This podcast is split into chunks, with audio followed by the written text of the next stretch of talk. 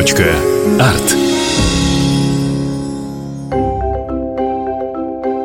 В одном здании магазин и целых три кафе. И новенький ремонт, и вид на центр города из украшенных окон. А в другом только ветер и куски зеленой материи, которые некогда прикрыли пожарище. Еще странный, недоведенный до ума ремонт. Крепкий остов дома остался стоять. Все так же виден его необычный фасад – несовременной формы дверные проемы.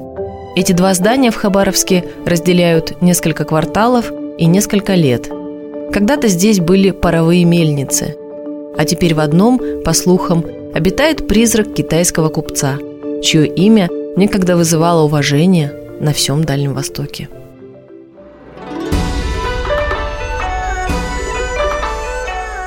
Человек, известный под именем Тифантай, на родине звался Цзи Фэнтай. В 1873 году он поселился в Хабаровске и занялся коммерцией, потом быстро встал на ноги. Его вспоминали как хваткого, но надежного и честного купца. С ним было приятно работать.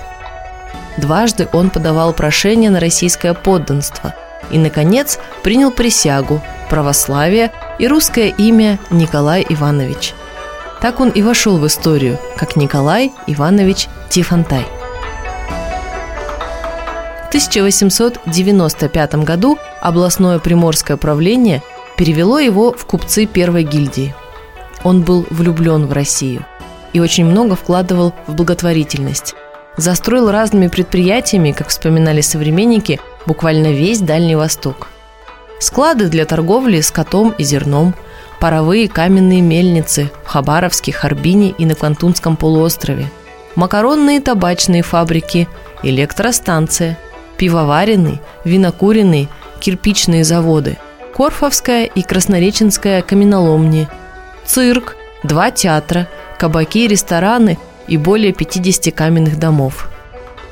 Все это приносило огромный доход, но даже он не спас купца от разорения после русско-японской войны –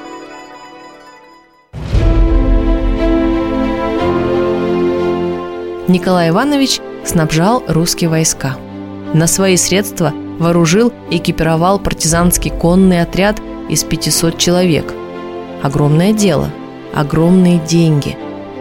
Японское командование даже за это обещало вознаграждение за поимку купца, живого или мертвого.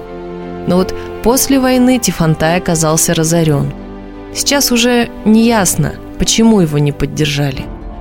Поговаривали, что группа чиновников – из-за личной неприязни и для своей выгоды пресекла все попытки купца поправить свои дела.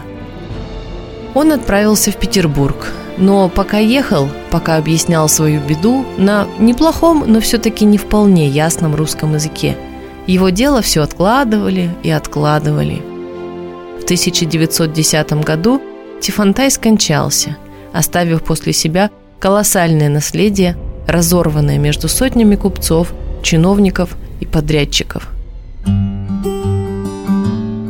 Вот одно из таких зданий, о котором мы говорили в начале, стоит и сейчас на пересечении улиц Советская и Калинина. Дом хорошо виден с главных улиц.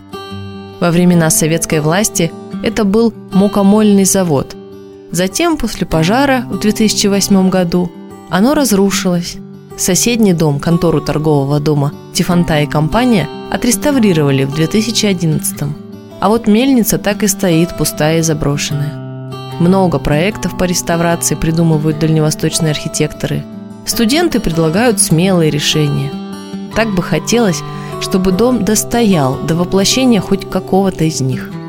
А вы, если будете проходить мимо, найдите минуту завернуть к старой мельнице, посмотреть на изящный простой декор, на сохранившиеся детали, вспомнить, что подобных домов на Дальнем Востоке сохранилось не более четырех.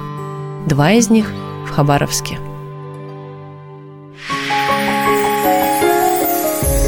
Точка. Арт.